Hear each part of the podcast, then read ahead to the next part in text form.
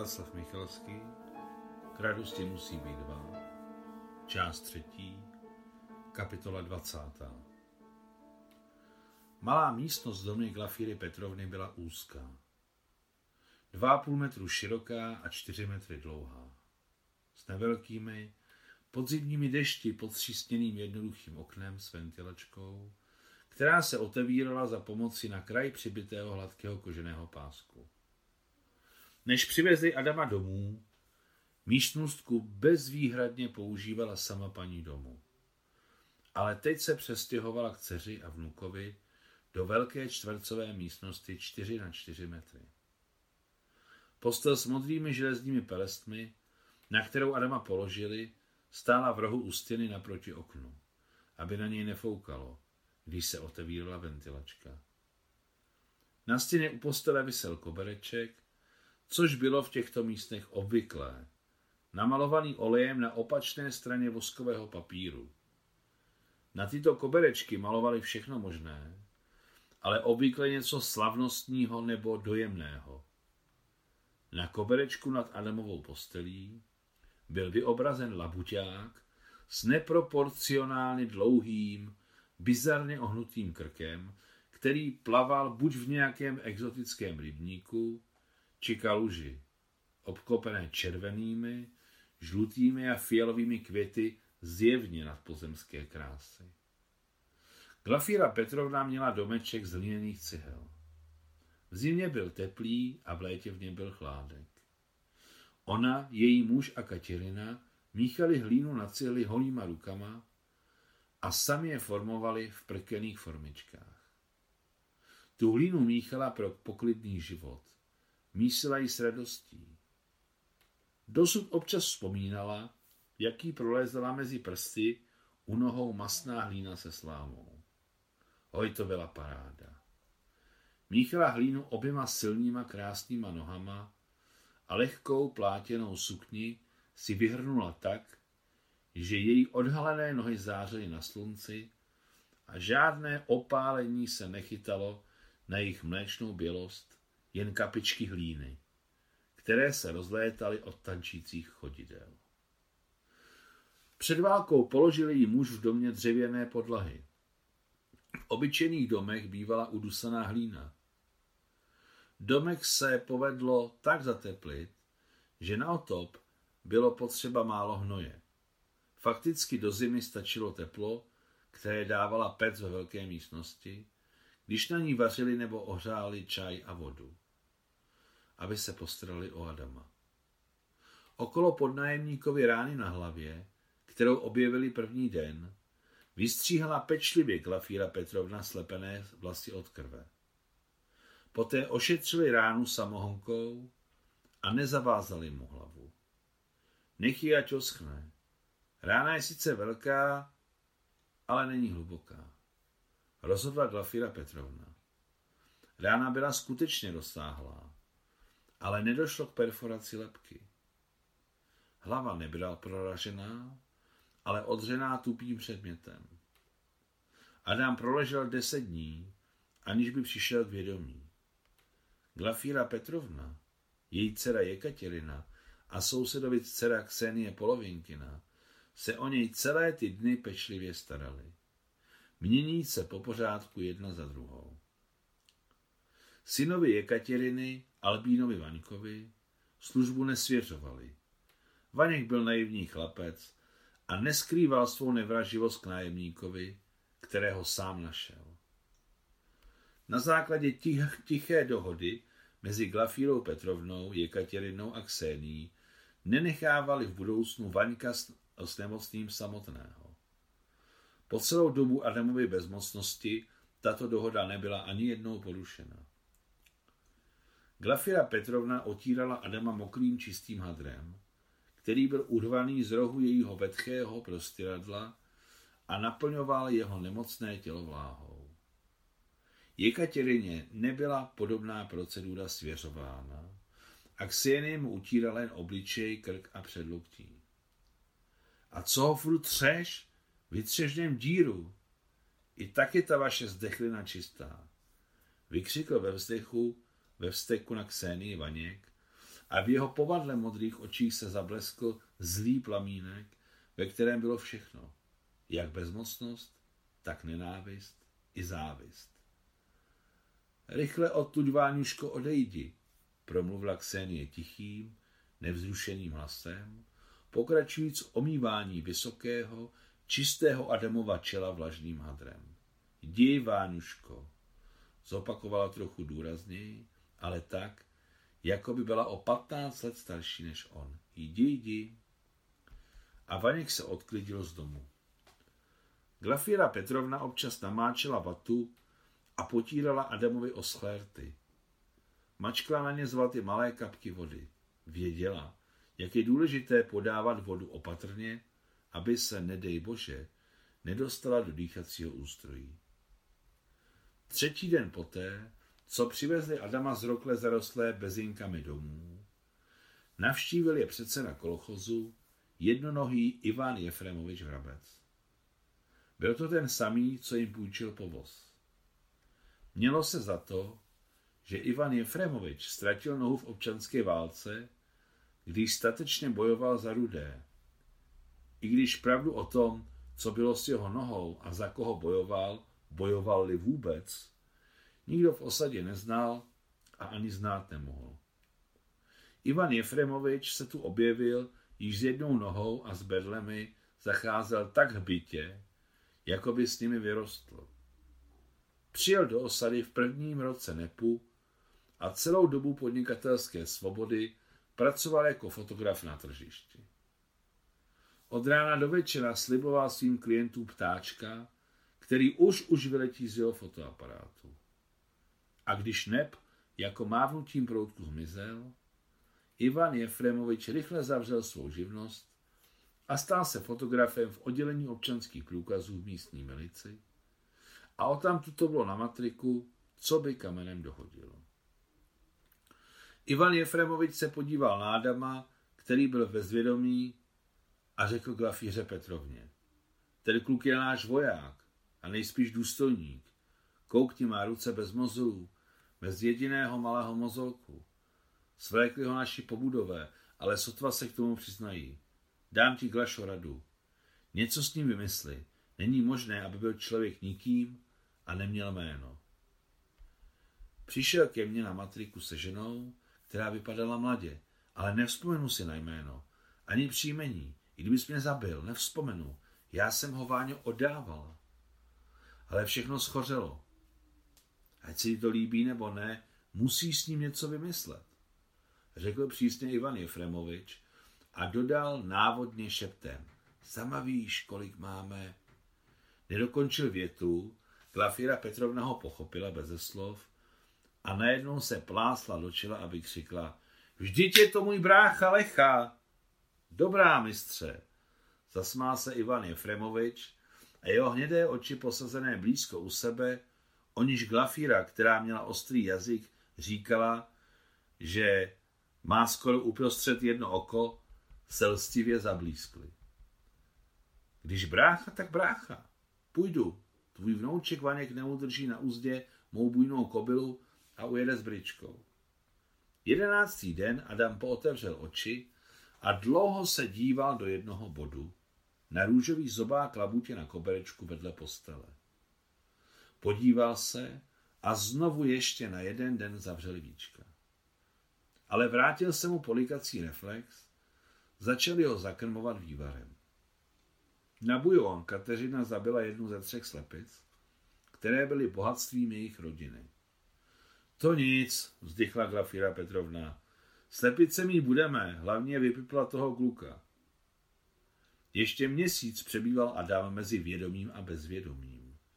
Když se do jeho vědomí začaly drát útržkovité věmy, tuto bylo teplo rukou, které se ho dotýkaly, tu jako skrz šum moře a hučení nějaké nejasně trhané, ale melodické hudby. Začal dokonce slyšet jednotlivá slova, a nejen slyšet, ale rozumět jejich významu. Obrať ho, proleženiny, Kaťko nečum, Ksiušo hlavu. A potom zase připlouvalo hučení, šum listí ve větru, zvuky vzdálené hudby, tak známé a nedostižné jako bílá labuť, která nad ním občas proplouvala. Glafira Petrovna nezačala hrát na schovávanou ani se svou dcerou Kateřinou, ani sousedovi s dcerou Ksenií, ani s Vaňkem ne. Toho večera, když od nich na odpruženém dvoukoláku odjel předseda kolchozu Ivan Jefrémovič Vrabec, zavolala všechny do velké místnosti a řekla: zapište si za uši. Dneska jsem podle mateřského znamenka poznala, že náš podnájemník je můj mladší bráška Lecha. Domnívala jsem se, že umřel v třicátém třetím u nás na Ukrajině hlady, ale on je naživu. A kde je to znamenko? Zeptala se Kateřina se zájmem. Je tam, kde je. Zemnic na levém stehně. U inkriminovaného místa? Odfrchla pobaveně Kateřina. Do toho ti nic není. Ty na ně nemáš co čumět. Prudce přerušila dceru Glafira Petrovna. Nevídané, zachichotala se Kateřina. Mám tak? Zmlkni, vyštěkla Glafira Petrovna. Vaněk se tupě díval před sebe a na jeho obličeji nešlo nějak poznat, jestli něco pochopil. Začal babičku podezírat ze lži, nebo ne? V určitém smyslu byla Vaňkova pihovatá tvář s povadlýma očima, bílým obočím, bílými řasami a bílými vlasy pozoruhodná. Nešlo z ní vyčíst ani tolik, kolik vyšete z čistého listu papíru. A ty si, bej, ty si dej bacha, nebo ti vyrvu jazyk, řekla Glafira Petrovna, která se navíc na Vaňka zle podívala. Tak kdo je můj podnájemník? Domluv? Naklonila se na vnoučka. Tvůj brácha, brácha, rychle odpovídal Vaněk, protože věděl, jak těžkou má babička ruku. Je to můj bratr a tvůj prastrýc, rozumíš? Rozumím, prastrýc, odpovídal Vaněk jako ozvěna a pro každý případ popotáhl nosem, jako by chtěl začít plakat. S Ksenií to bylo nejjednodušší.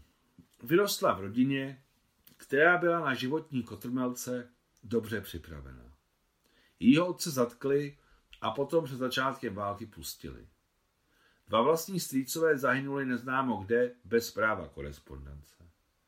Ačkoliv Ksenina máma a babička pečlivě mlčeli o rodinných neštěstích, dívka již dávno něco pochopila a udělala si své závěry, jejich smysl byl v tom, že na světě je mnoho nepřátel, je potřeba držet jazyk za zuby a nikoho si nepouštět k tělu. Když Glafíru Petrovnu slyšela, Ksenie se znovu přesvědčila ve správnosti svých každodenních návyků a jen na její slova kývla na znamení plného a bezvýhradného souhlasu. Její tváře zčervenaly, šedé oči se zablízkly a dokonce potemněla pěšinka jejich světle zrzavých vlasů. Kdyby se někdo na tuto pěšinku ve vlasech podíval, uviděl by na vlastní oči, co znamená zčervenat až u kořínků vlasů. Oblastní centrum, kam osud zanesl Adama Dobrovského, nebylo vesnicí ani městem, ale obydleným místem s devíti tisíci lidmi, podle sčítání lidu z roku devatenáct set čtyřicet. Před válkou tu pracoval závod na výrobu krmiv a lisovna oleje.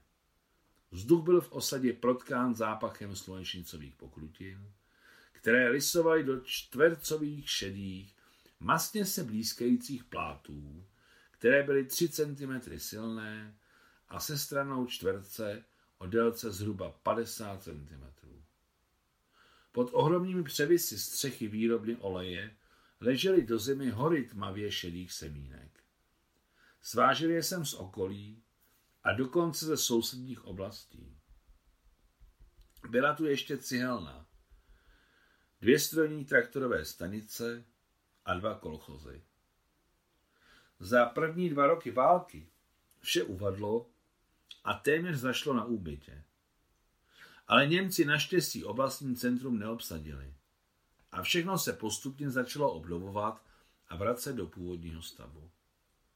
V osadě žili a pracovali hlavně starci a stařeny, děti a především ženy svobodné, ovdovělé nebo ty, které ještě čekaly zprávy z fronty, neochvějně doufající ve vítězství. Poněvadž domeček matriky se všemi jejími papíry vyhořel do základů, vydělili Glafiře Petrovně malou místnůstku v oddělení občanských průkazů oblastního oddělení milice. Ve veřejné budově jí dali psací stůl, židli a tmavozelený sejf se dvěma litými klíči. Velký a těžký sejf, jak bylo řečeno v dodacím listě, nehořlavá skříň vyplněná nehořlavým materiálem, váha tři sta dva kilogramů. Matrika byla v osadě proto, že zde bylo oblastní centrum se všemi jeho nezbytnými službami. Navíc téměř polovina obyvatel měla občanský průkaz, který tehdy náležel zaměstnancům a dělníkům. Občanské průkazy tehdy neměli jen vojáci, odsouzení a kolchozníci. Poznámka pod čarou. Kolchozník mohl dostat potvrzení o své existenci de jure jen u předsedy kolchozu.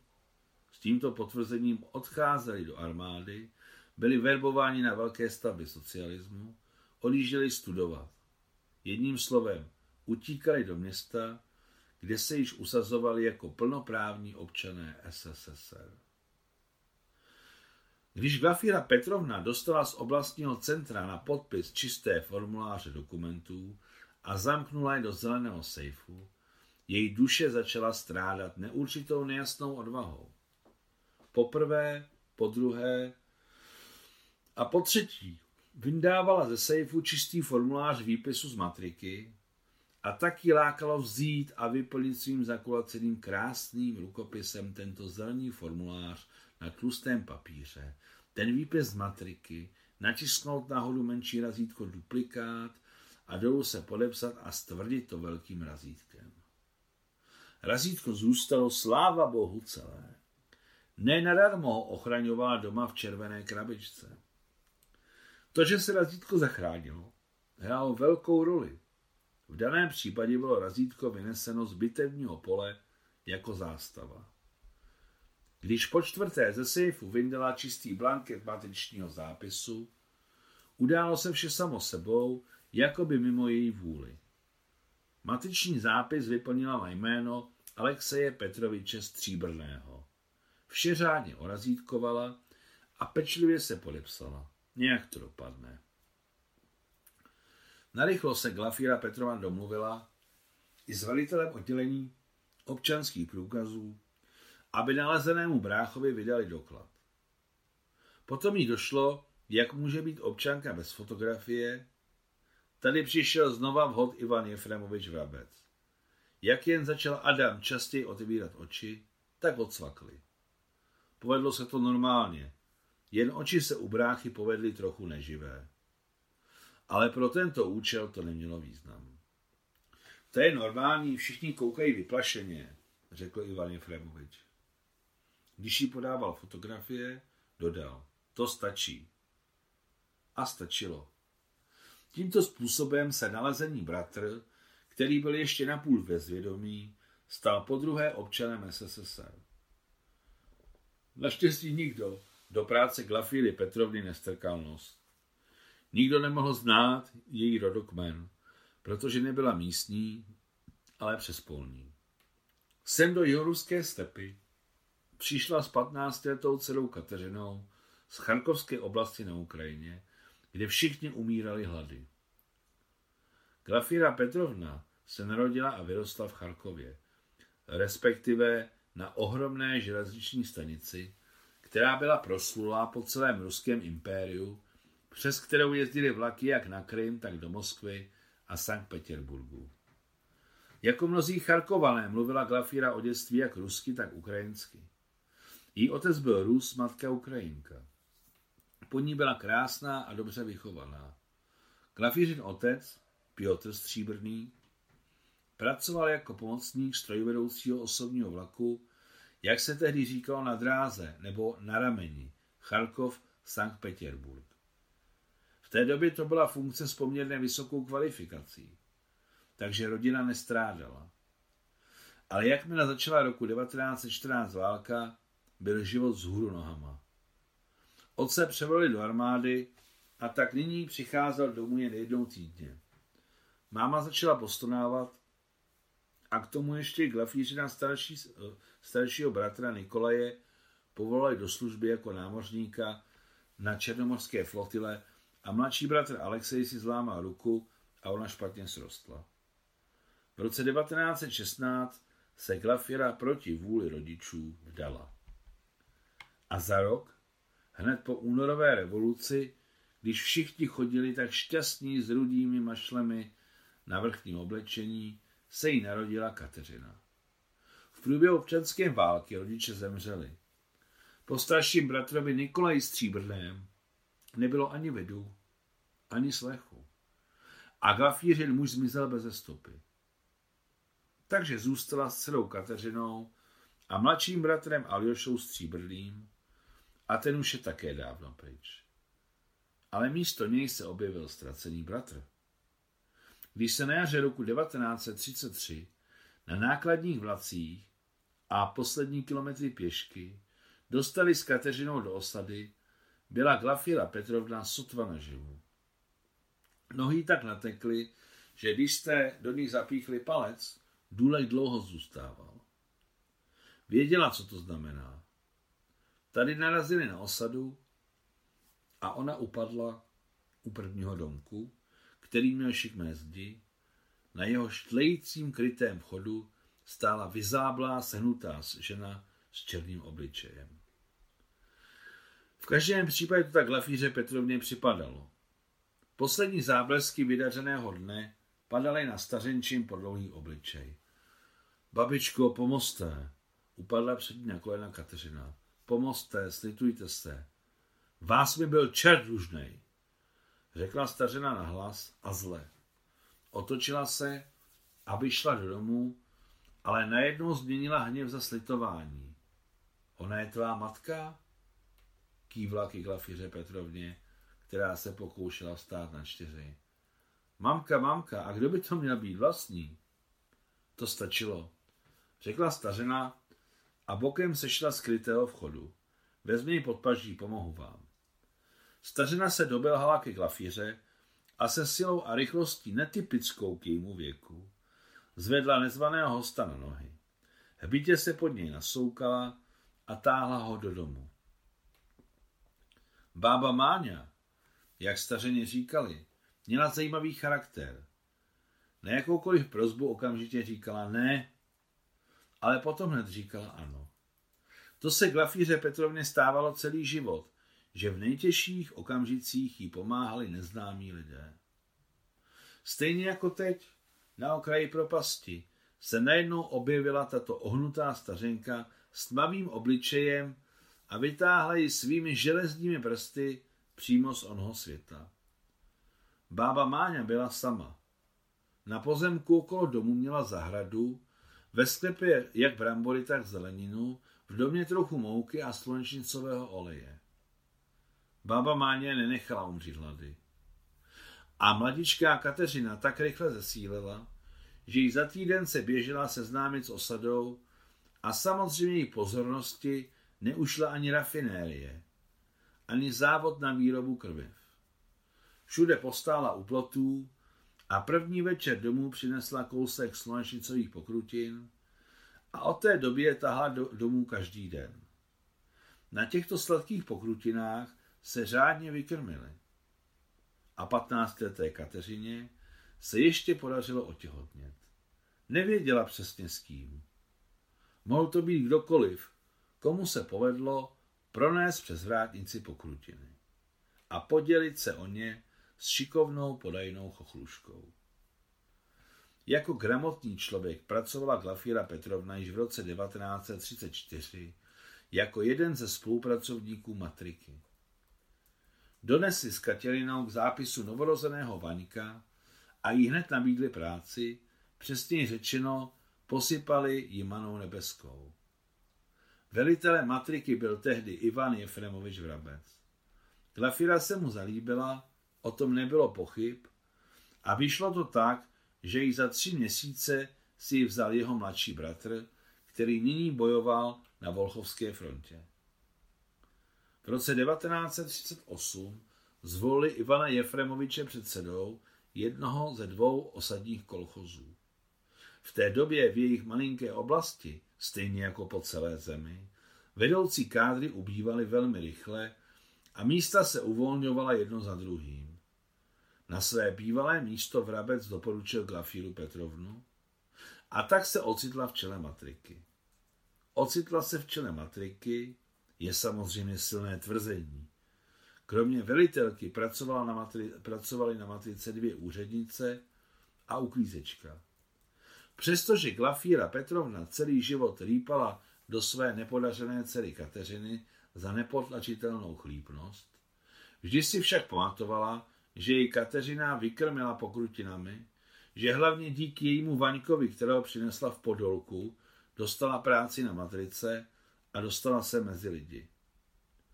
Jako mnohé krásné ženy, které od mládí nebyly stranou mužské pozornosti, vynikla Glafíra Petrovna stabilní dobrotou. Nepotřebovala muže svádět. O čtrnácti let přemýšlela jen o tom, jak odrazit dočerné nápadníky. A proto těm opovážlivcům, kteří si pouštěli ruce na špacír, u ní vznikl reflex a nemohla je ani cítit. Takže podrobit si ji hulvátským nátlakem se nikomu nepovedlo. Zmíněný Ivan Jefrémovič Vrabec byl také takovým odvážlivcem. Začal se na Glafíru Petrovnu lepit od prvního dne, ale tady padla kosa na kámen. Samozřejmě, že se bála přijít o práci, ale trpět všelijaké dvojsmysly od drzého a klátivého mužička jí bylo za těžko a den ode dne protivnější. On sám neočekávaně vytrhl Glafíře trn z paty. V den, kdy se rozhodla podat výpověď, ji Ivan Jefrémovič seznámil se svým mladším svobodným, hubeným, ale dvounohým a velmi nesmělým bratrem. Vše se samozřejmě otce vyřešilo ve prospěch mladšího bratra, jen aby vyklouzla staršímu. Pak začala válka. Muže mobilizovali třetí den. Bába Máňa, která Vaňka vychovávala od kolébky, v červenci čtyřicet jedna umřela a zůstala Glafíra Petrovna s Kateřinou a bělovlasým vnoučkem.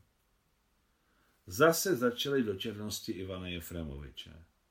Ručně mu to vysvětlila a od té doby se uklidnila. A nezačal se jim stít, ale začal obdivovat Glafíru Petrovnu jako jemu příliš nepochopitelný, ale významný a důležitý přírodní jev. Poté byla v zákopech, kde jí to odervalo nohu. Sedm měsíců se léčila, šla do práce a pracovala samotná v celé matrice. A v jejím životě se opět objevilo něco jako rovnováha. Ať už to bylo dobře nebo špatně, ale byla to vyšlapaná cesta a teď pět z kozu do vazu bráška Lecha. Sama ho přivezla, pojmenovala a vybavila všemi potřebnými doklady. Zatím leží bez jasné paměti, je to dobré, ale což se probere? A vzpomene si, kdo je? Ona je jeho co? Buď zdrav, bratře Lecho Stříbrný. Ale není cesty zpátky. Papíry se připojily k papírům a kopie byly poslány na oblast do archivu. Není cesty zpátky. Nestačí, že si sama zadělala, ale ještě fakticky udělala Ivana Jefrémoviče Vrabce spolupachatelem trestného činu. Konec dvacáté kapitoly.